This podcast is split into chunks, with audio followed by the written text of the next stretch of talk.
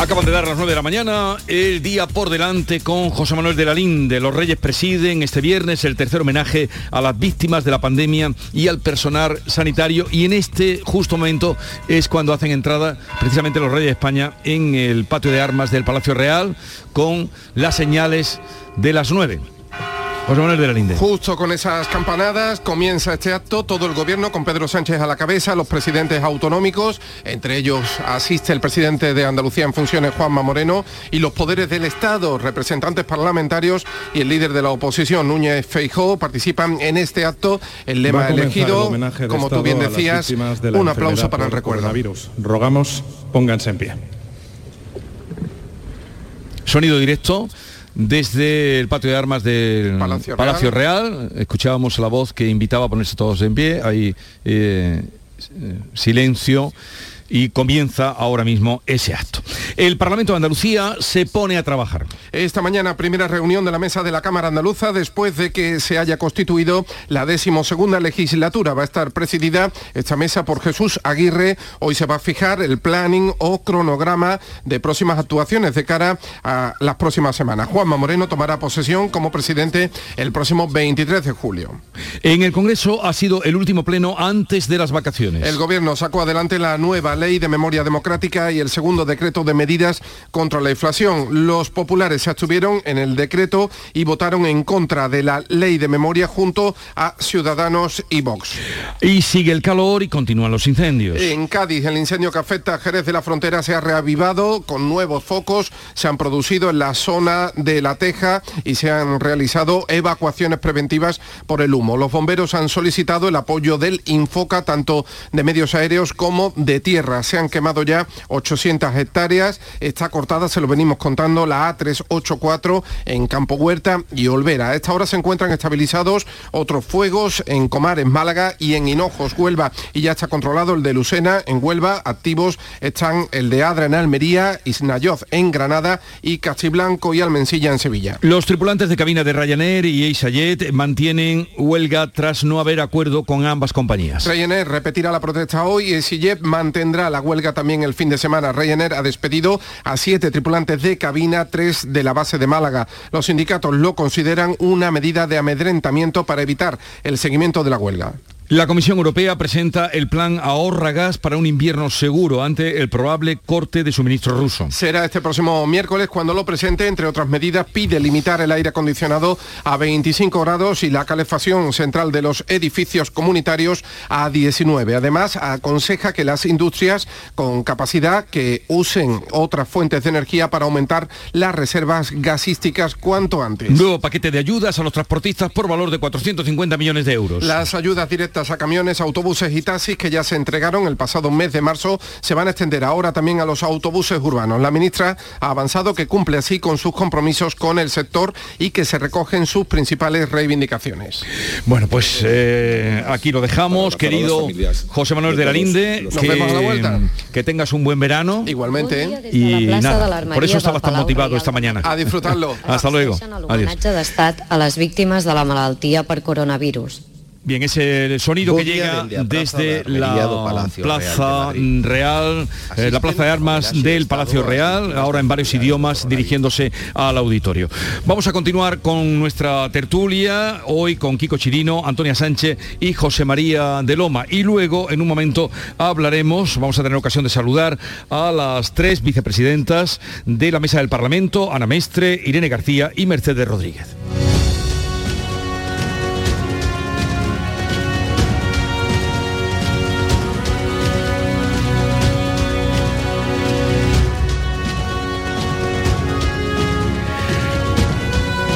Nos quedábamos cuando llegábamos a las 9 hablando mm, de cierre en el Congreso de los Diputados, mm, no sé quién, creo que Antonia, también coincidían los otros, de, este, de este debate sobre el Estado de la Nación, cómo eh, Pedro Sánchez había vuelto a salir, sacando adelante las medidas anticrisis, sacando adelante la polémica ley de la memoria democrática, que incluso aquí en Andalucía se le han levantado de manos eh, algunos históricos del PSOE, pero a pesar de eso, la, ley de memoria democrática ha salido adelante. Hay además un artículo el 35.6 en esa, eh, en esa ley que sin nombrarlo viene a mm, o en base a ese artículo eh, podría, eh, podrían salir los restos de equipo de llano de la Basílica de la Macarena. Pero bueno, entre otras, entre otras cosas, ¿no? Esa ley de memoria democrática. Bueno, no sí, hemos quedado. Sí, ¿no? no, no, no, tenéis que saber el artículo, ¿eh? No lo puedo leer, pero... Algún corte, ¿no? De que hipo de llano, pero... No, hombre, que hipo de llano. corte que iba a entrar. ¿eh? Joder, era radiofonista, pero... Pero, pero, no existen registros de su voz, ¿eh? Por, a pesar de todo lo que habló. Bueno, bueno, está bien, está bien. No, la, la, la ley, la ley, mmm, la ley eh, probablemente... perdona, dice, no, porque habéis quedado así como diciendo, nos falta algo. Bueno, dice ese artículo, cuando los elementos contrarios a la memoria democrática estén ubicados en edificios de carácter privado o religioso, pero con proyección a un espacio o uso público, las personas o instituciones titulares o propietarias de los mismos deberán retirarlos o eliminarlos de la forma establecida en el presente artículo. Este es el 35.6, que sin nombrarlo, habrá otros sitios además. Lo que pasa es que aquí lo tenemos muy cerca y más desde donde les hablo, desde la Cartuja, mm, viene ya a, dar la, en fin, la base para que, eh, no sé qué pasará, para que lo, porque el propio hermano mayor de la Macarena eh, decía, bueno, mm, darme, eh, darme una ley o darme una orden y yo lo saco. esto, esto, lo dijo él, lo ha dicho muchas veces. No, pero pulso, pulso habrá, inevitablemente pulso habrá, pero qué duda cabe que esta ley normaliza algunas situaciones o ofrece esa herramienta legal para corregir algunas situaciones en, que en las que la sociedad ahora mismo, hoy por hoy, está mayoritariamente a favor o que no, no supone reabrir ninguna herida eh, que, cueste cicatrizar. El problema de esta ley no es tanto eh, lo que dice la propia ley, mm, yo ahí coincido con el ministro Bolaños, no es tanto lo que dice la propia ley, como la interpretación de la ley. Y el problema es que la interpretación de la ley la ha hecho Bildu. Ese es el problema que tiene el gobierno, que ha aprobado una ley que más allá de ser buena, mala, mm, progresista, no progresista, avanzada o no avanzada, la interpretación se la ha hecho otro. Y la interpretación de Bildu ya sabemos la que es. Pero es que además la ley mmm, ni siquiera contó con el respaldo de todos los aliados y socios que tiene este gobierno y el PSOE se vio visualmente apoyado por Bildu y por el PNV. Y eso tiene unas connotaciones inevitables. Dice el ministro Bolaño que es una ley para garantizar el respeto y la memoria de todas las víctimas. Y dice Bildu que hay que respetar también a todas las víctimas. El problema es que el concepto de todas las víctimas es subjetivo, Bildu tiene uno, y probablemente el gobierno, el PSOE tiene otro y la sociedad tiene otro muy distinto. Ese es el problema que tiene esta ley, no lo que dice la ley, sino la interpretación que se ha hecho y que la ha hecho otro.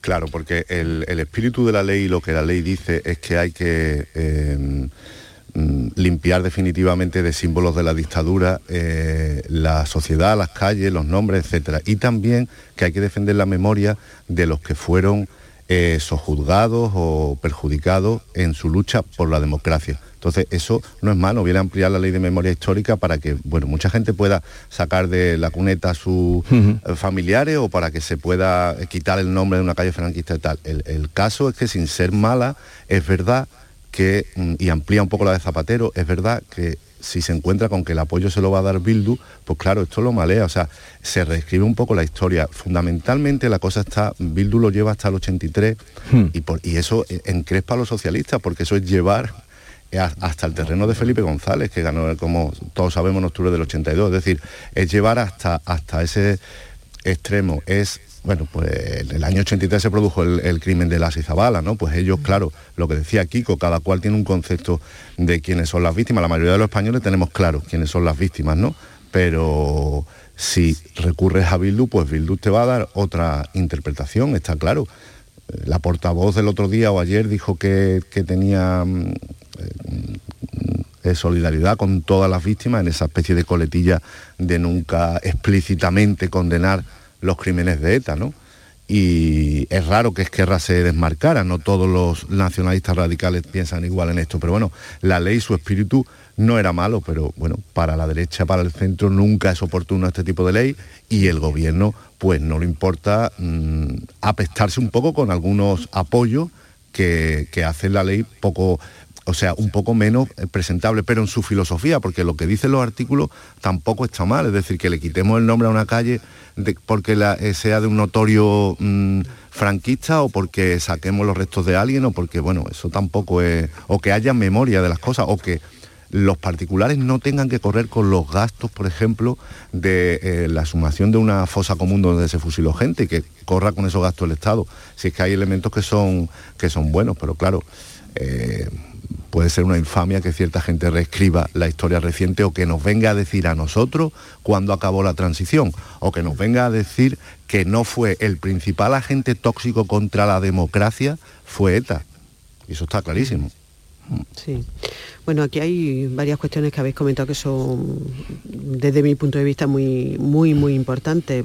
La memoria parece que eh, hacer justicia con la, memoria o la memoria interpretada como, como hacer justicia con quien en su momento eh, fue, fue víctima, eh, pues incomoda, eso parece claro, incomoda a determinados sectores. Yo entiendo que no a la inmensa mayoría de, los españoles, salvo que se instrumentalice, y esto se ha ido, se ha hecho continuamente en, en, los últimos años en este país. Bueno, lo de sacar restos realmente más simbólico que sacar los restos de Franco, creo que no ha pasado eh, eh, aquí y, al final no ha pasado nada. Es decir, se, pudo hacer y se pudo hacer con, tranquilidad. Realmente no, no, ha pasado nada. Pero yo creo que aquí la clave está en lo que ya habéis comentado los dos y estoy absolutamente de acuerdo. Aquí el problema es de interpretación y aquí el problema, vamos, lo que está generando esta, esta situación es eh, el cómo se interpreta y sobre todo el que sea eh, Bildu, el con todo lo que lleva asociado eh, Bildu, quien, hmm. haya, quien haya sacado esto adelante. Es decir, o sea, quien, quien haya, ha sido, haya sido el bastón en este caso del gobierno. ¿no? Eh, yo creo que ahí está la, eh, lo que genera, junto con una, con una situación eh, ya de incomodidad de partida que hay con todos los temas relacionados con la memoria, que mm. por otra parte yo considero que son de absoluta justicia, que hay que hacerlo. Mm. Bien, bueno, vamos a hacer una pausa y enseguida continuamos. Vamos a tener ocasión de hablar con eh, tres de las eh, vicepresidentas de la mesa del Parlamento que a las diez y media se ponen a trabajar hoy. Eh, será la primera reunión que celebren y en un momento hablaremos con ellas. En Canal Sur Radio, La mañana de Andalucía con Jesús Vigorra. Este viernes en el Eurojackpot de la 11 por solo 2 euros hay un bote de 104 millones. Y tan tatara millonario porque con el Eurojackpot, el mega sorteo europeo de la 11, no solo te haces millonario tú, también tus hijos y los hijos de tus hijos y los hijos de los hijos de tus hijos. Compra ya tu Eurojackpot de la 11, que son 104 millones. Eurojackpot de la 11, millonario por los siglos de los siglos. A todos los que jugáis a la 11, bien jugado. Juega responsablemente y solo si eres mayor de edad. Lo hago por tus abrazos, por nuestros paseos, los viajes y conciertos juntos, por tu sonrisa y por tus besos. Lo hago por seguir cuidándonos. Llevamos dos años luchando para frenar la COVID-19. Ahora más que nunca la responsabilidad es de todos. Actuemos con precaución y prudencia. Está en nuestra mano mantener todo lo construido. Junta de Andalucía. Canal Sur Radio. Ana, ¿qué te has hecho? Porque te veo genial. Pues ya eres la tercera persona que me lo dice hoy. En Clínicas Doctora Martán me han hecho un análisis personalizado de mi rostro y me he realizado algunos tratamientos estéticos. Con ella siempre obtienes un resultado natural. Además, la doctora Martán es especialista en relleno de labios. Los resultados son espectaculares. Ponte en las mejores manos y saca tu mejor versión. Clínica Doctora Martán, en Alcalá de Guadaira, calle Mairena 16. Uy, qué cookie es tu coche. Tan urbanita, tan divertido. ¿Y esa tapicería tan mona? Ay, cómo se nota que es nuevo, nuevísimo. No, no es nuevo. Pero es un Driveris. En Driveris vendemos coches de segunda mano, pero no cualquier coche. Los seleccionamos, los revisamos y los garantizamos. Y le ponemos un buen precio. Y así con más de mil coches de todas las marcas. No necesitas un coche nuevo, necesitas un Driveris. Encuentra el tuyo en driveris.es. Driveris, vehículos de ocasión de verdad. Hola Antonio, ¿dónde vas? Vengo de Dental Implantology. Tenía la boca fatal y la mascarilla me estaba evitando pasar vergüenza, así que estoy aprovechando estos días para hacerme el tratamiento. Y lo mejor, me han sedado y no me he enterado de nada. Dental Implantology. Comienza ahora tu tratamiento con un 20% de descuento hasta el 15 de julio y con condiciones especiales de financiación. Descubre las rebajas de Mercamueble y disfruta del verano con hasta un 60% de descuento en todo lo que necesitas para amueblar tu casa. Has oído bien, hasta 60% de descuento. Y además, no pagues nada hasta 2023. Solo en Mercamueble. Centro de Implantología Oral de Sevilla. Campaña de ayuda al decentado total. Estudio radiográfico. Colocación de dos implantes y elaboración de la prótesis, solo 1.500 euros. Nuestra web, ciosevilla.com o llame al teléfono 954 22 22 60. Desguaces Meggi. Todos los recambios que necesitas para tu coche. Piezas de carrocería, mecánica, electricidad, climatización. Visita nuestra web. Accede a nuestro catálogo completo de piezas, promociones y descuentos. Ven a alguna de nuestras tiendas o haznos tu pedido por teléfono o WhatsApp al 608-807-317. Desguacesmeggi.com. Tu desguace online, ahora más cerca de ti. Días de verano te invita a descubrir Andalucía también en verano. Acércate a conocer al líder europeo en compras outlet de diseño que acaba de abrir un nuevo centro en Málaga. Con promociones especiales y a tan solo 12 minutos de Málaga. Días de verano. Este sábado, desde las 9 de la mañana, desde el Centro Comercial MacArthur Glen de Málaga. Con la colaboración del Centro Comercial MacArthur Glen de Málaga. ¿Sabes que tomando dos litros de agua Sierra Cazorla te aporta el 30% de magnesio que necesita tu cuerpo? Y además es baja en sodio. No existe otra igual. Agua mineral Sierra Cazorla.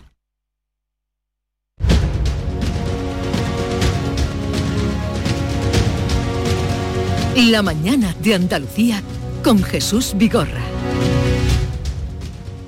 Y con Antonia Sánchez, Kiko Chirino, José María de Loma y ahora vamos a incorporar a nuestra mesa de, diálogo, de charla sobre la actualidad a tres de las vicepresidentas de la mesa del Parlamento que se constituía ayer, mesa del Parlamento de Andalucía, que se pone ya a trabajar hoy a las diez y media. Tienen una primera reunión eh, para plantear, suponemos, la agenda, sobre todo lo más inmediato, eh, el pleno que se va a celebrar los días 20 y 21, el debate de investidura. Está con nosotros Ana Mestre, vicepresidenta primera de la Mesa del Parlamento y hasta ahora delegada de la Junta de Andalucía en Cádiz. Ana Mestre, buenos días. Hola, muy buenos días. ¿Qué impresión tiene de la jornada de ayer? Bueno, pues eh, apasionante, ilusionante y un día muy bonito que, que es raro que se pueda olvidar. ¿eh? No solo en la retina de, de los 109 diputados, sino también yo creo que es un momento histórico para los propios trabajadores del Parlamento andaluz y para todas las personas vinculadas a él. Entonces ya usted los cargos y responsabilidad que tenía ya eh, los ha dejado, la delegada de la Junta, alcaldesa de Sanlúcar.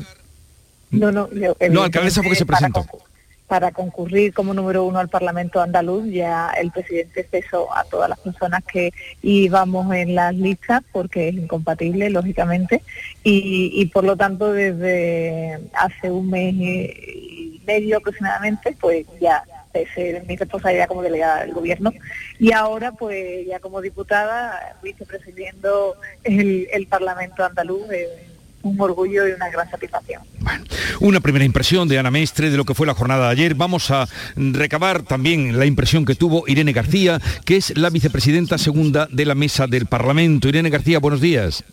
Hola, muy buenos días. ¿Qué impresión le ha quedado de la jornada de ayer, de la que hoy mm, todos los mm, con los que hablan pues eh, destacan la, la, la, amabilidad, la cortesía con la que se desarrolló la jornada de ayer, más de, de, una función de fin de curso que de un inicio, que la tensión de un inicio? Bueno, yo creo que siempre la constitución de una institución tan importante que representa la soberanía de, del pueblo andaluz, yo creo que en primer lugar tiene que primar ¿no? el respeto a esta institución como tal y a la par yo creo que también la ilusión, eh, especialmente como podrás entender para mí personalmente, donde inicia además una, una nueva etapa puramente en el ámbito regional, pues no deja de ser una enorme responsabilidad, pero también un día de, enorme eh, ilusión y yo creo que así se vivió en el día de ayer. Bueno, ¿cree usted, Irene, que la mesa está equilibrada, la mesa del Parlamento? Bueno, yo sinceramente lo que considero que, la mesa tiene que hacer un importante esfuerzo por eh, respetar fundamentalmente la pluralidad. Creo que además nos tenemos que afanar para que eh, la mayoría absoluta no frene a que el Parlamento se convierta realmente eh, en esa soberanía y por tanto en la puerta de entrada a las propuestas de, de los ciudadanos y ciudadanas andaluces. Para ello hay que hacer, por tanto, yo creo que un esfuerzo muy importante por parte de todo el mundo, especialmente por aquel que tiene eh, una mayoría absoluta para que en, el debate que, tengamos que desarrollar durante todo este tiempo sea amplio y al Parlamento, a los plenos y demás, vaya cuanta más iniciativas sean posibles, que por tanto la mesa eh, sea una mesa con un carácter muy flexible, que, que seamos capaces de interpretar esa nueva mayoría que también la propia ciudadanía ha determinado y en ese sentido yo espero que sea así. Yo sinceramente ayer eh, lo único que sí eché en falta que hubiera de realmente un discurso eh, desde el punto de vista político, de hoja de ruta determinada eh, por parte de, la propia presidencia. ¿no? Yo creo que, que los parlamentarios y parlamentarias llevamos aprendido, conocemos cuáles son las funciones del Parlamento y lo que corresponde ahora es marcar una hoja de ruta desde esa generosidad que, que tanto se pregona, yo creo que, que más que pregonar, ahora hay que empezar a actuar con, eh, con firmeza, pero como digo, con, con la generosidad para que se puedan debatir cuantas más decisiones y actuaciones posibles y en ese escenario espero que seamos capaces de recomponer con un discurso serio desde la propia presidencia y en esa no le quepa a usted la menor duda que, vamos a colaborar intensamente para que así sea. Pueden saludarse, se van a ver dentro de un momento. Ana Mestre, Irene García, primera... Y además de alta estima, de que con- nos conocemos las dos mucho y además para mí ha sido una enorme satisfacción que nuestras trayectorias políticas se, se vuelvan a cruzar y que podamos ir de la mano. Ana. Sí. no digo pues, en respuesta a lo que decía Irene. Bueno, yo creo que es importante ser consciente de lo que sucedía ayer, ¿no? Esa mayoría suficiente eh, para sacar adelante lo- los grandes proyectos para Andalucía y el día a día con normalidad, con seguridad, con certidumbre para los ciudadanos, eh, se ha demostrado con la generosidad que el presidente, como dijo Irene, pregona, pues no solo que son palabras, sino que son hechos. Y empezaba ayer el presidente eh, cuando, y todos lo- los parlamentarios del Grupo Popular, quienes eh, hicimos posible que Vox, por ejemplo, estuviera en la mesa representado, cuando no le corresponde según los resultados electorales. Por lo tanto, creíamos que era importante que el siguiente partido que se quedaba sin representación, que en este caso era Vox, pues tuviera representación y fue el Partido Popular ayer quien seguía para que la mesa fuera aún más representativa, independientemente de lo que dice el reglamento, pues eh, con, vamos, el reglamento con respecto a la eh, cuota que le corresponde en función al porcentaje de votos obtenidos a cada partido, pues que estuviera más representada con este partido sin, sin que le correspondiera en la mesa. Por lo tanto, la generosidad ayer se demostró. Yo pienso que el movimiento siempre se demuestra andando y no podemos olvidar lo que sí sucedió ayer, evidentemente. Así que es una mesa representativa de la sociedad andaluza y que va a predicar con el ejemplo porque su principal mira es siempre y va a ser siempre el diálogo, el consenso, por supuesto las soluciones y evidentemente la generosidad. Bueno, Ana Mestre, vicepresidenta primera de la mesa, está también con nosotros Irene García, vicepresidenta segunda, y eh, incorporamos a Mercedes Rodríguez, vicepresidenta tercera, gracias, como estaba apuntando Ana, a los votos que cedió el Partido Popular para que así fuera elegida o para que tuviera representación vos en la mesa. Mercedes Rodríguez, buenos días. Buenos días, don Jesús. Buenos días a las compañeras también. Buenos Eh, días. Se van a ver dentro de poco, ¿no? En un- dentro de una hora, más o menos. Pues nada, eso es, queda muy, Bueno. muy poquito. Bueno, por, por eh, unir a lo que estaba diciendo Ana, que había el Partido Popular había cedido eh, siete votos para que el PP, eh, para que Vox tuviera representación en la mesa. En cambio, oh, su grupo, Mercedes, Vox, no eh, aprobó, no apoyó con su voto la elección de Jesús Aguirre como presidente del Parlamento. ¿Por qué? Eh, bueno, nosotros lo que lo que sí hablamos, eh, como evidentemente mostró ayer nuestra nuestra portavoz, es que no ha habido ningún tipo de, negociación, ha sido un gesto de generosidad que nosotros agradecemos al, al partido al Partido Popular. Y evidentemente como no ha habido negociación a cambio a cambio de nada, nosotros lo que evidentemente le hemos ofrecido al, al Partido Popular es que va a contar con nuestro apoyo en todo aquello que, que sea bueno para para los andaluces y que con ellos entiendo que también va a ser y comparto la, una legislatura, la, de, la del diálogo y la de tender esos puentes para, para llegar a, a consenso. Pero en cambio yo estuve hablando ayer, en momentos antes de, comenzar, con eh, su portavoz, con Macarena Olona, hablamos con todos los portavoces, y Macarena mm, veía en el presidente, me dijo que veía en el presidente del Parlamento mm, pues una, una persona o una personalidad que, mm, en fin, que, que, le caía bien, que la aceptaba, pero en cambio luego no le dieron el apoyo. Sí, eh, eh, claro, don, Jesús para, para nosotros eh, ha sido una buena una buena elección, tenemos muchísimo muchísimo respeto, sabemos la, situación que ha vivido también en esta legislatura anterior, el gran reto que, que afrontó y, va a contar con, con, nuestro con nuestro apoyo. Sí que es verdad, pues al final hay decisiones, decisiones políticas. Eh, nosotros no presentábamos ningún, ningún representante para, para ocupar el, el puesto de, de presidencia y, así lo se decidió por el grupo que sería un voto en blanco. Pues eh, le deseo lo mejor eh, en su trabajo. Ustedes representan la soberanía, el presidente y, como representación de la, del Parlamento andaluz, la soberanía de Andalucía. Y les deseo lo mejor. Ana Mestre, vicepresidenta primera de la mesa. Gracias. Irene García, vicepresidenta segunda. Y Mercedes Rodríguez, vicepresidenta tercera. Muchísimas gracias. Ustedes van a ser además las guardianas de, Jesús Aguirre. Ahí estaremos, desde luego. que ha dicho que va a ayudándole y trabajando, apoyando. apoyando su gran labor. Bueno, que tengan, que le deseo lo mejor, porque eso también será lo mejor para la Cámara y para Andalucía. Gracias por atendernos, un saludo y buenos días a las tres. A ustedes. buenos días, gracias. Adiós. Todo está por estrenar, Kiko, eh, José María y Antonia, todo está por estrenar. Mucho por descubrir. buen rollito. Bueno, ha habido alguna, Irene ha sí, alguna, ha deslizado, sí, ha deslizado alguna, alguna crítica. Es verdad que el discurso de, de un presidente del Parlamento pues, puede tener algunos lugares comunes repetidos pues, a lo largo de la historia, como por ejemplo agradecer que no hizo ninguna mención a sus antecesores, ¿no? Pero yo tampoco sería excesivamente riguroso en un puesto que en su desempeño sí debe de serlo. En el fondo, en el fondo, su desempeño tiene que ser como no puede ser de otra manera, eh, según el reglamento y la rigurosidad que exige, ¿no? que exige la, regular el debate en una Cámara. Pero en las formas no creo que estén reñidas la seriedad con la espontaneidad.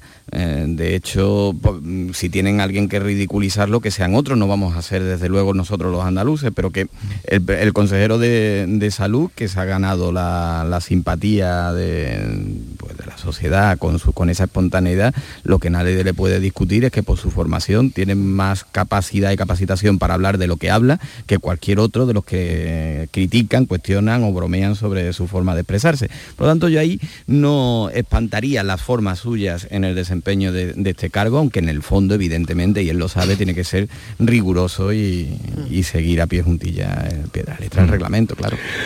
Bueno, claro, es que él, eligió para, esta primera intervención una intervención de corte eh, breve, lo cual también se agradece, y en el pleno de investidura también tendrá ocasión de hablar. De hecho, el presidente mm, podrá hacerlo y podrá revestir de más solemnidad, agradecimiento y de más pompa el cargo, pero está bien que, eh, sea eh, un, hombre distendido, siendo como es también eh, un científico, un médico, es decir, es que puede llegar a hablar de cosas muy serias si llega el caso, pero es que a veces se confunde ¿no? la rigurosidad con, la, con la seriedad. Y respecto a, las declaraciones de las vicepresidentas, es llamativo también cómo se han, se han ganado, se han arrimado a Vox, ¿no? que ya el discurso que hacía Mercedes también era de buen, de buen talante y de agradecimiento al Partido Popular eh, por haberles incluido, ¿no? Han, pasado de la crítica más acerada, incluso de, no creer en el Parlamento Autonómico, a ahora como están en la mesa, pues a, alabar. Está bien que así sea. Bueno, está lo que, mm, como decía aquí, con lo que ha dicho, en este caso de Irene, Irene García, y también lo que no se ha dicho, que es lo que no ha dicho, por ejemplo, Mercedes Rodríguez, la pregunta de realmente por qué no apoyaron ¿no? La, a, Jesús Aguirre, bueno, pues, hombre, podemos entender o podemos, podemos intuir que, bueno, pues ahí hay una consigna, ¿no? De que, bueno, como Vox realmente eh, aunque agradece la generosidad y tal, pero vos realmente va a tener menos capacidad de influir de lo que inicialmente preveía antes de las elecciones, bueno, pues de alguna manera parece una actitud de no vamos a regalar eh, nada, ¿no? De hecho, de hecho yo, apunto, Antonia, en, la investidura Vox no tiene todavía, está en consulta el, pronunciamiento que va a hacer, no tiene todavía decidido su voto. Bien, eh, José María de Loma escribe ayer un Twitter diciendo mm, la maldición de Velázquez o de las Meninas, más en concreto porque Boris Johnson, eh, que mm, pasó un poco, se fue a otras preferencias en la visita al Prado, acabó como acabó, está como está, y Draghi ayer por la tarde nos sorprendía a todos presentando su dimisión. Y eh, José María de Loma decía la maldición de las meninas. porque, exactamente, porque había una foto, por la foto que hubo, cuando estaba él hablando por teléfono, que sería un poco fraguándose lo que era pasado en Italia, y estaba dando la espalda al cuadro de las meninas. Claro, ahí hay un argumento de novela, ¿eh? es que Draghi en vez de estar atento a esa sala de Velázquez estaba ahí con el teléfono y Johnson que se fue primero para las tres gracias ¿eh? por querencia y, no, no estuvo demasiado atento y van cayendo los jefes de Estado que no prestaron atención a Velázquez ni a las meninas o le pusieron pegas. Entonces hay Macron para rato, quieres decir. Macron, sí, Macron hay para rato y alguno más eh, no, prestó atención a las meninas. a un arte más más moderno, no lo sé. bueno, una última cosa ya. Eh, hoy se ve Pedro Sánchez con Aragonés. Aquí puede estar la última carta de, de Sánchez. Eh, porque eh, el abogado de la Unión Europea da la razón a España frente a Bélgica y abre la puerta a la, a la entrega de Puigdemont. Eh, Aragonés habla de hacer un arreglo, una componenda para que pueda volver Aragonés. Eh, otro, claro, pero claro, eh, Aragonés, o sea, siendo partidario de que haya injerencias políticas del Ejecutivo en el, en el, en el judicial, ¿no? Así, así entiende la democracia. Bueno, yo lo que creo es que resulta muy impresentable que Bélgica nos pueda dar lecciones. Es decir, esto es un club de la Unión Europea de democracia homologada, en la que todos somos iguales y entonces resulta absolutamente absurdo que pueda poner en discusión que el sistema español jurídico democrático no tiene garantía, encima Bélgica. Es decir, ¿por qué no se admite en la Unión Europea a Turquía y a Marruecos que lo llevan pidiendo décadas? Pues porque no tienen todas las garantías de ser una democracia eh, como Dios manda, por decirlo para que no entendamos. Entonces, eh, Bélgica no puede, eh, está bien ya estas trabas, esta dilación, que no se pueda extraditar, pero hombre, es que... Mm, Bélgica es un Estado de la Unión Europea igual que España, igual que el resto, en el que hay eh, unos parámetros comunes, unas eh, soberanías eh, cedidas a Bruselas, etcétera, y en el, en el que no se puede, no, no es de recibo esta obstrucción a la justicia. Es decir, es que el Puigdemont tiene que venir aquí y ser juzgado. Esto no quiere decir que vaya a ser culpable ni que el veredicto vaya a ser de uno o en otro sentido, pero el que tiene derecho eh, España a juzgarlo. Aragonés habla de un exilio forzado. Bueno, un exilio forzado. Junquera, eh, se quedó aquí ¿eh? y se chupó la prisión. O sea que eso de que era un exilio obligado a lo mejor es un poco de cobardía también. No, es que es un tema excesivamente complejo, tiene muchas aristas, ¿no? claro, porque eh, Puigdemont no se refugia en Bélgica porque sí, eh, porque había unos antecedentes que sabían, claro, y porque había unos antecedentes que sabía que Bélgica y la justicia belga podía actuar como, como actuó, claro. Eh, afear el funcionamiento de la justicia totalmente improcedente y sin ser lo mismo se puede confundir que esto coincide con el, el balance que hace anualmente de los valores democráticos y de los valores europeos eh, de los distintos países miembros y se vuelve a fear en el caso de España la renovación del Consejo General Poder Judicial, que son cosas distintas, pero al final judicialmente eh, eh, se confunde, ¿no? Judicialmente el abogado se, confunde. Es el, abogado general de la UE es el que dice que Bélgica lo está haciendo mal y Correcto. Claro, y después el recorrido que esto tendrá, que mm, tiene dos perspectivas. Una es legal, donde no es corto, no es a corto plazo, esto no es a corto plazo y todavía tiene muchas argucias a las que acudir Puigdemont para retrasarlo, esto no es a corto plazo, pero legalmente si será la culminación de un proceso que tiene que terminar obligatoriamente como que tiene que terminar, hmm. eh, pero en el plano político y sin que el plano político pueda hacer que el plano legal se culmine, no puede vincularse, tienen que ser independientes. En el plano político no tengo tan claro la conveniencia o no de una vuelta de Puigdemont, de un juicio, de una sentencia probablemente condenatoria que estaría abocada después a un indulto posterior. Y sobre todo, mm. sobre todo el latazo que supone ahora Puigdemont otra vez. que, Vamos a ver, no tenemos bastante con la inflación, con la que se avecina, con los problemas que tenemos. Ahora el latazo de Puigdemont, que es una figura que va quedando ya residual y anacrónica. El propio Aragonés no sabe situar eh, si es presidente en el exilio o no lo es, o cuándo terminó su mandato. Es decir, una figura ya muy incómoda, ¿no? Muy, muy eh, anacrónica un poco ahí y, sería otra vez resucitar todo esto. Sí, es pasado, pero inevitablemente no está trayendo cosas al presente. Y a mí lo que me parece importante, muy importante, es eh, lo que se ha quedado por escrito. Es decir, lo, lo, que ha dicho el abogado de la Unión Europea, más allá de la, incluso de la figura de Puigdemont, que no le quito importancia, pero lo que ha dicho es muy relevante. Es decir, el, el, sistema judicial de uno de los países miembros de la Unión Europea no puede cuestionar gratuitamente y sin prueba otro, a otro sistema judicial de otro país miembro de la Unión Europea. Eso me parece absolutamente importantísimo y, lo ha dicho el abogado de la Unión Europea. Quiero decir que aviso a navegantes, em, ustedes no pueden estar haciendo estas cosas eh, y además eh, pasar porque ustedes son más democráticos o, más independientes o mejor sistema judicial que el español. Esto no, no es así y no funciona así. Entonces el hecho de que realmente lo que ha hecho eh, este informe es ponerle, digamos, argumentos jurídicos y de mucho y de mucho calado, algo que, bueno, creo que en España, mm, en fin, eh, y a nivel no ya de juristas, sino incluso a nivel de, calle podíamos percibir eh, cómo nos están diciendo que a lo mejor aquí no hay un juicio justo. Es decir, el sistema judicial español se puede ser tan imperfecto como cualquier otro, pero eh, esto no, estas cosas no son así, no ocurren como se estaba planteando, es decir, se estaban planteando eh, desde la perspectiva de haberle comprado el discurso eh, de haber comprado de partida el discurso de bueno del exilio en fin todo eso todos esos argumentos independentistas que mm, el resto de, sabíamos que no que no eran así. Entonces a mí me parece muy importante lo que lo que ha dicho el abogado pero para para situaciones posteriores incluso aparte de lo que tenga que ver luego con el, con el fallo que tenga el tribunal. De, la Unión Europea. Bueno, pues veremos. De todas maneras, eh, hoy Aragonés también le dirá al otro, ¿qué hacemos con esto? ¿no? ¿Qué hacemos con esto? O con este. Eh, bueno, aquí vamos a terminar. Por cierto, me pasan un mensaje, José María. Estás en Canal Sur, en, en, los estudios de Málaga. Sí, aquí estoy. Pues, ¿ha desayunado ya? no. No ha desayunado. Pues me dice un amigo, dice, dile a eh, José María de Loma que eh, hoy en, los desayunos de Canal Sur hay lomo en manteca. No sé si es que es tu preferido o, es una broma, o, pero que lo sepas. Tengo cierta debilidad por ese desayuno, pero vamos, no a diario. Acepto el reto. Cuando se lo puede permitir Con el calor que hace. Tu amigo Pepe Operación bikini para la operación, bikini vamos tarde te pasa por aquí el eh, bueno, que tengáis, Chirino, gracias por venir. Está de vacaciones, ¿no? Sigue de vacaciones. Sí, sí, sigo, sigo de vacaciones. Pero bueno, tú ya sabes que esto es vicio. Costa tropical. Eh, mañana pretendo irme a la costa tropical. ¿Y por Osuna no vas a pasar? Eh, estuve ayer, ya sabes que Ana. Uh, pues Osuna también debe hacer. Bueno, unos prefieren el rumor de las olas y otros de la chicharra, ¿no? Y todo relaja.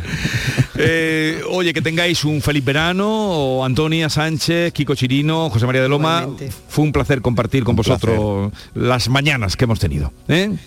Igualmente. Hasta luego. un abrazo. Un abrazo. 9.39 minutos ya de la mañana. En un momento vamos a hablar con José Ramón González Pan. Es eh, ingeniero técnico forestal, sabe mucho de incendios y tenemos ganas de preguntarle por qué se dan tantos incendios, si hay tantas alertas, si se repiten cada verano si hay tantos medios para prevenir, ¿por qué hay tantos incendios si saltan aquí y allá? Será una de las preguntas para entablar con él conversación.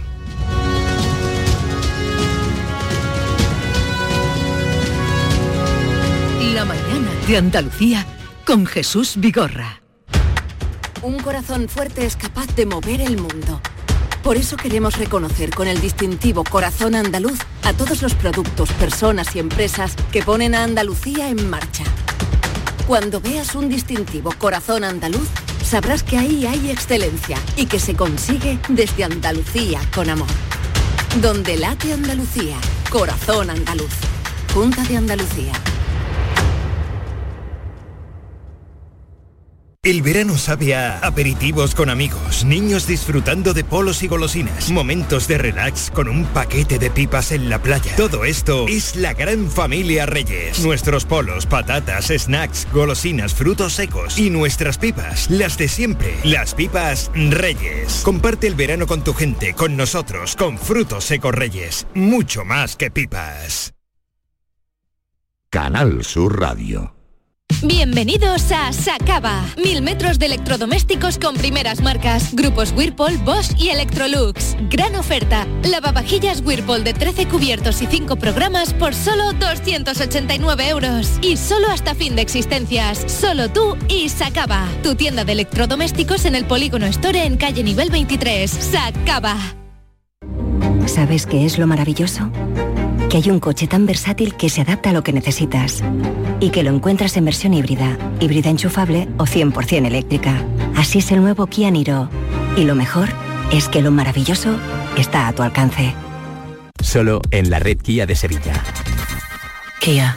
Movement that inspires.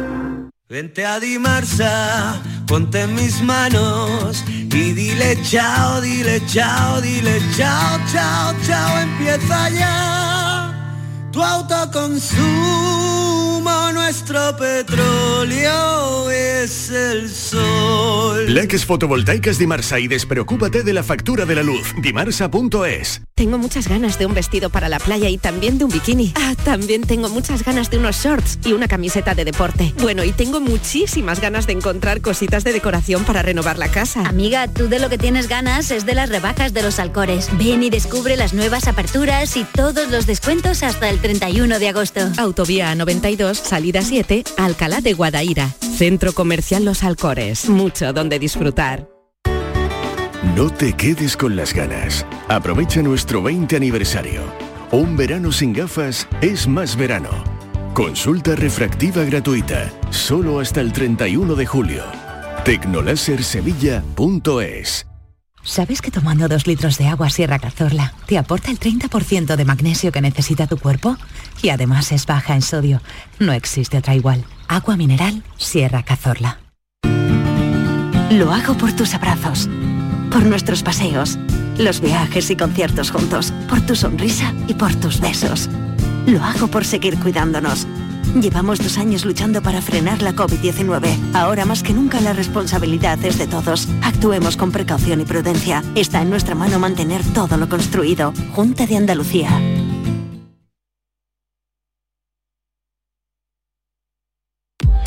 Esta es La Mañana de Andalucía con Jesús Vigorra. Canal Sur Radio.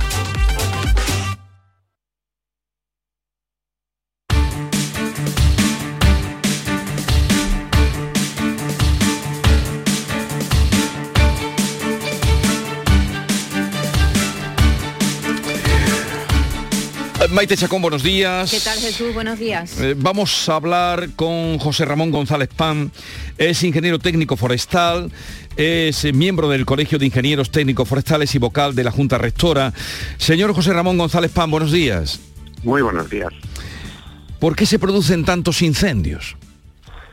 Pues eso, eso nos preguntamos todos estos días, ¿no? Eh, los incendios eh, tienen una causa natural muy escasa y una causa humana muy alta, del 95%, pero curiosamente todas estas noticias de lo que estamos teniendo los incendios estos últimos, últimos días, curiosamente obedecen a tormentas secas en la zona eh, más del oeste de España y del noroeste. Es sorprendente.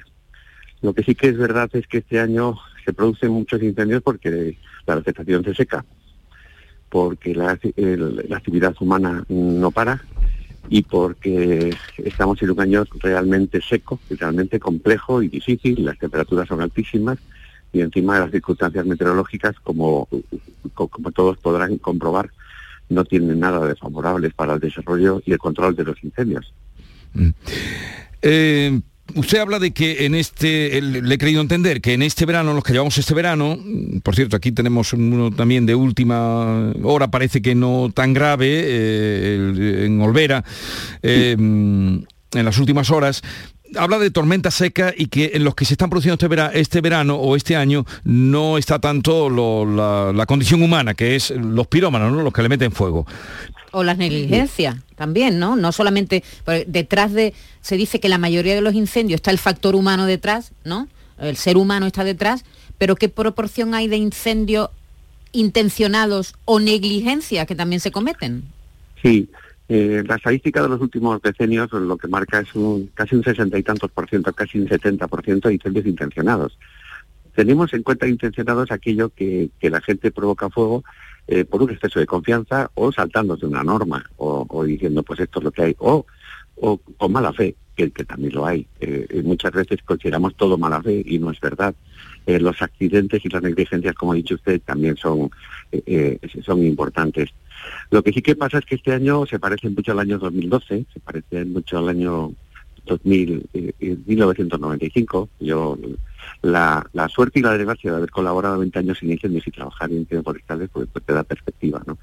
Este año meteorológicamente es muy malo. Este año lo que el año pasado hubiera pasado desapercibido y ninguno tuviéramos noticias de los incendios, aunque tengamos muchos al año, hay, hay una media notable de más de 8.000, hace muchos años que teníamos veintitantos mil incendios al año, y normalmente no saltan a los medios de comunicación porque el operativo en España, que es muy bueno, eh, lo que lo convierte en nada porque llega muy pronto y lo apaga.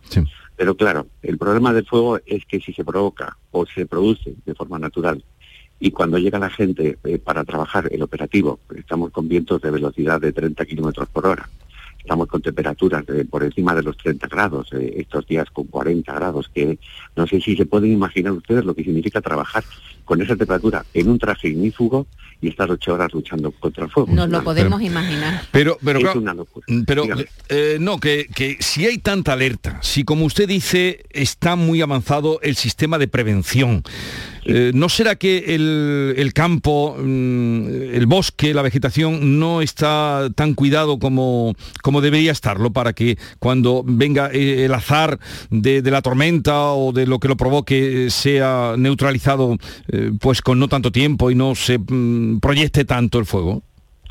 Sí, hombre, nosotros desde el colegio siempre decimos que la mejor manera de cuidar el bosque no es dejarlo solo, es gestionarlo. Y, hacer una gestión forestal sostenible significa también hacer aprovechamientos. Y es verdad que los bosques ni están sucios ni están limpios, son lo que son. Eh, y tienen vegetación de todo tipo. El problema es que esa vegetación se nos seque como se nos está secando este año. El, campo lo que ha pasado en estos últimos 25 años, y si nos remontamos más, también encontramos esa ese abandono estricto del, del campo, lo que el paisaje tradicional que tenemos en la cabeza todos, de mosaico, que hemos heredado de nuestros padres, donde había cultivos y había eh, pastizales, había zonas de bosque y zonas de, almendros y zonas de todo tipo de vegetación, eh, ese mosaico está desapareciendo absolutamente. Entonces, ahora mismo, cada vez que llueve, eh, este año llovió en abril, el carácter intenso moviliza el banco de semillas de las plantas normales, genera una especie de de zona de, vegetación herbácea que se seca inmediatamente y eso es yesca para el fuego, porque eso es lo que hace que un, un bosque que normalmente se podía proteger y que estaba lejos de una situación eh, eh, rural normal o, agraria, o una carretera respecto al bosque, una cuneta, ya tiene continuidad de combustible mm. con esa zona. Entonces, eh, hace dificilísimo el trabajo de los operativos contra incendios forestales. Bueno, pues vamos a ver qué pasa este verano. La verdad es que se han producido por varios puntos eh, de las urdes que no cesa, que no es la primera vez que hay un incendio importante en las urdes. No hace tantos años que hubo otro eh, gravísimo en esa zona. Sí, de hecho, eh, tanto la Junta de Extremadura como el Ministerio de Agricultura, el Ministerio de Transición Ecológica tiene una base allí de brigada, se llama Pino Franqueado, es porque hay una recurrente de incendios significativa. Lo que sí que es verdad es que este año, como me, comentaron ayer para, participar en este programa con ustedes, que qué podemos hacer. Pues eh, yo creo que lo que podemos hacer es extremar todos nuestros eh, todos los efectos que puede generar un incendio, extremarlos todos. Este año es muy malo, es muy malo. Es un, año que, eh, por desgracia, van a seguir pasando cosas y va, a haber incendios significativos porque las, condiciones meteorológicas no son nada favorables. Nada. contra los rayos no podemos hacer nada, pero contra la negligencia y los descuidos sí, ¿no? Ahí podemos hacer algo. Por cierto, lo de la cifra de, incendios de Portugal es pasmosa. Ahora mismo hay activos casi 200 incendios en, Portugal. Ya hay una víctima mortal. No quiero ni pensar, ¿no? Lo que pasó hace unos años en el centro, en el centro de Portugal. Eh, ¿Qué pasa allí? ¿Por qué, los incendios allí son tan devastadores? Bueno, eh, Portugal lo que tiene es unas condiciones muy parecidas climatológicamente a la nuestra, es un clima mediterráneo, que la vegetación se seca, es decir, las plantas están acostumbradas a, la presencia del fuego como un factor ecológico más, porque, es una realidad. Eh, las tormentas secas nos lo muestran. Pero si yo les mandé ayer a una compañera suya una aplicación. Sí, la tengo aquí en el móvil. no se ve la meteorología, sino también se ven los puntos calientes. Sí que es una, son marcas que nos marca, que, que nos establecen unos satélites de la NASA, Terra y el Agua, y eh, ayer la imagen del mundo era desoladora. África está ardiendo por todos los lados, toda la zona del Congo. En Australia había en la zona norte muchos incendios. En, Estados Unidos hay incendios significativos en la zona de California, en la costa oeste. Estamos en una condición meteorológica ahora mismo en el hemisferio norte muy sensible. Estamos en pleno verano. Es un verano seco y es un verano con, eh, con las famosas danas, que lo que generan es una inestabilidad atmosférica notable. Y no sé, yo cuando he vivido el, 2012 lo que sí que pido a la gente es que extreme todos sus cuidados, que por favor no hagan nada que pueda generar un incendio. Y si ven un incendio, que llamen urgentísimamente al 112 para que se active todas las cosas. Y, un consejo, por ejemplo, que, ha pasado algunos incendios estos últimos años, que es grandes, cuando si la gente coge un vehículo estos días y va por la carretera y se le incendia el coche, a veces sucede por desgracia, que no lo, mm, no lo dejen la cuneta pegado a la vegetación, que lo dejen en la carretera, que ya vendrán los, bomberos o lo que fuera, porque muchos incendios se han generado precisamente por eso. El año pasado el de Ávila Gordo fue por esa circunstancia, hace muchos años el de Suera y en Zaragoza, eh, pues que tengamos especial cuidado en no propagar el fuego. Pues ya lo han escuchado, los consejos, las eh, precauciones de José Ramón González Pan, eh, con larga experiencia, ingeniero técnico forestal, ha desempeñado responsabilidades en el equipo del área de defensa contra incendios forestales del Ministerio de Agricultura, eh, miembro del Colegio de Ingenieros Técnicos Forestales, vocal de la Junta Rectora, o sea que de larga experiencia para todo lo que nos ha contado. gracias por atendernos, un saludo y que no tengamos muchos sustos este verano. Un placer y que cuidemos nuestra Andalucía que es preciosa. ¿Ustedes de aquí? No, pero yo tengo muchos vínculos con Andalucía desde hace muchísimos años. bueno, pues nada, un andaluz más lo consideramos. Un saludo y buenos días. Muchísimas gracias.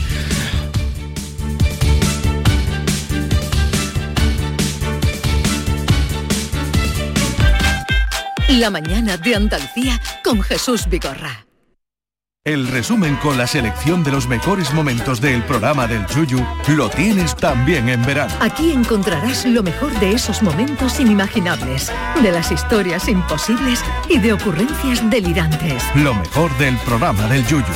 Este verano de lunes a viernes desde las 10 de la noche. Quédate en Canal Sur Radio, la radio de Andalucía. Canal Sur Radio, la radio de Andalucía.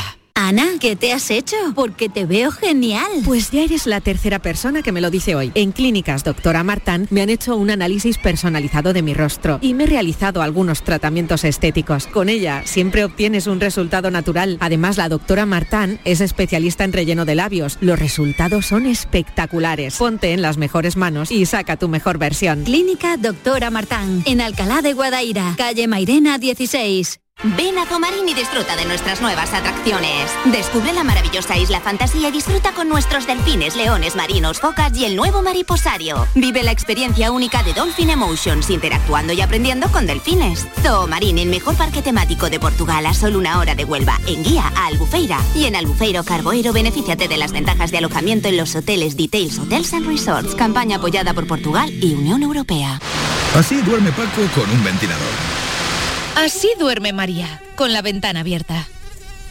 Así duerme José con su aire acondicionado Mundo Clima.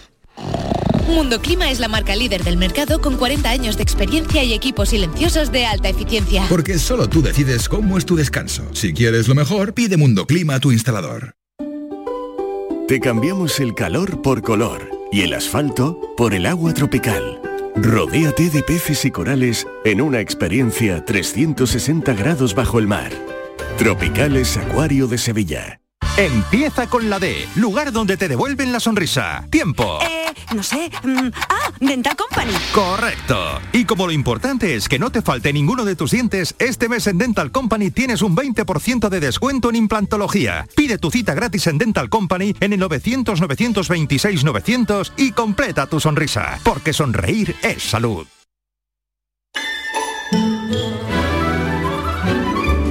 Esta es La Mañana de Andalucía con Jesús Vigorra.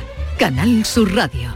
Y a partir de las 10 con Joaquín Moé, que él para atenderles a todos ustedes y más cosas que tenemos hoy, Maite. Pues viene hoy Joaquín Moquel cargadito, ¿eh? porque tiene un montón de Veo, veo de aquí, veo aquí lo que tiene, el Oh, bufete, tiene, tiene este bufete muy demandado. Desde inquilinas a timos con la energía, en fin, muchas cosas. Luego nos vamos a ir con Bernardo, con Mamen Gil, con Bernardo Ruiz, con Mamen Gil y con Inmaculada González. Nos vamos a un sitio muy... Es que no lo quiero decir. ¿Se puede decir coño en antena? Eh, depende del contexto. Depende del contexto. El coño del... Vamos a hablar del... Perdón, ¿eh? Perdón, sé que queda ordinario, pero bueno, vamos a hablar del coño de la Bernarda, así de rápido. Bueno, luego nos van a contar la leyenda. Para saber de dónde viene eso. Exactamente, de dónde viene, porque además tiene que ver con Andalucía. Eh, ¿Qué más? ¿Qué más? ¿Qué más? Ah, vamos a hablar con José Merced. Escucha mi amor, ya no hace falta imaginarte y no hay manera de encontrar y nada puedo comparar. Estoy tratando de explicar. Acaba de presentar hace unos días Oripandó, su último trabajo en el Teatro Real de Madrid, Ajá. a- acompañado de amigos en un concierto estupendo y dentro de poco va a estar por aquí por Andalucía, sigue de gira. Va a estar a principios de agosto en las bodegas Las Copas en Jerez de la Frontera, en esos conciertos que se están haciendo en bodegas. En que no- bodegas, sí, sí. Que, que me da como frescor, ¿no te da Sí, frescor dices pensarlo? bodega y ya, Y te da como un, como un repelú, que nos viene muy bien ahora para estos días. Norma Guasaul vendrá con su dato más útil. En este caso vamos a hablar con Mercedes Mateo Pérez, que ha sido durante 40 años directora de comunicación del Zoo Botánico de Jerez y te vamos a preparar una agenda, Jesús, de ferias y fiestas de Andalucía, de conciertos, de teatro, de cosas que hacer este fin de semana. Alucinante, porque hay tanta Sí, porque claro, estamos en la víspera de la festividad del De Carmen. Virgen del Carmen, Por cierto, mañana. hoy tiene que sonar la salve marinera en algún momento del programa. Sí, sí, búscame la salve marinera, salve estrella de los mares. Eso es, una salve especial. Pues eh, vamos con ello, con todo ello, ¿algo más? No, está bien, está bien. Yo creo que está bien la cosa. Lo vamos a pasar muy bien. abrazo, ni un secreto que no hable de ti. Ni un desprecio, ni un lamento, solo tengo, solo tengo. Tengo cosas que contarte, tengo un mundo para darte. Tengo risas, tengo baile, Tengo un corazón, un nuevo sabor, balas de algodón, bombas de cartón. Tengo guerras de color.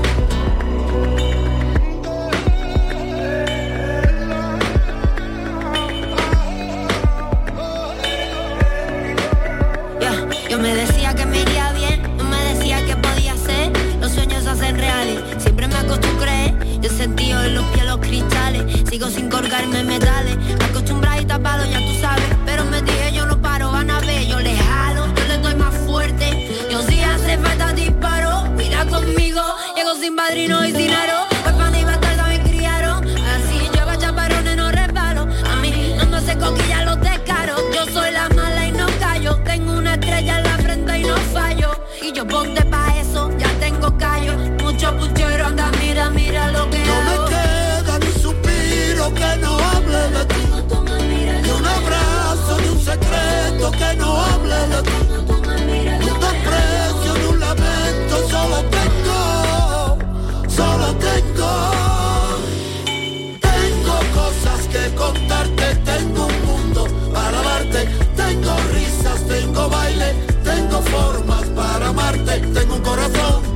sabor, palas de algodón, bomba de cartón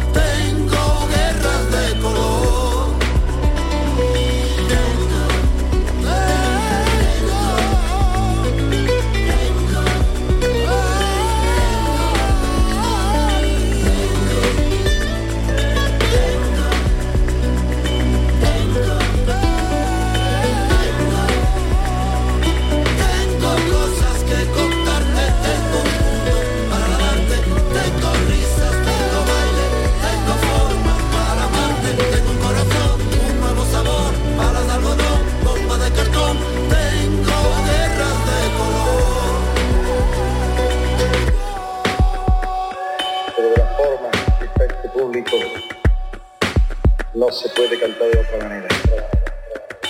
La mañana de Andalucía con Jesús Vigorra.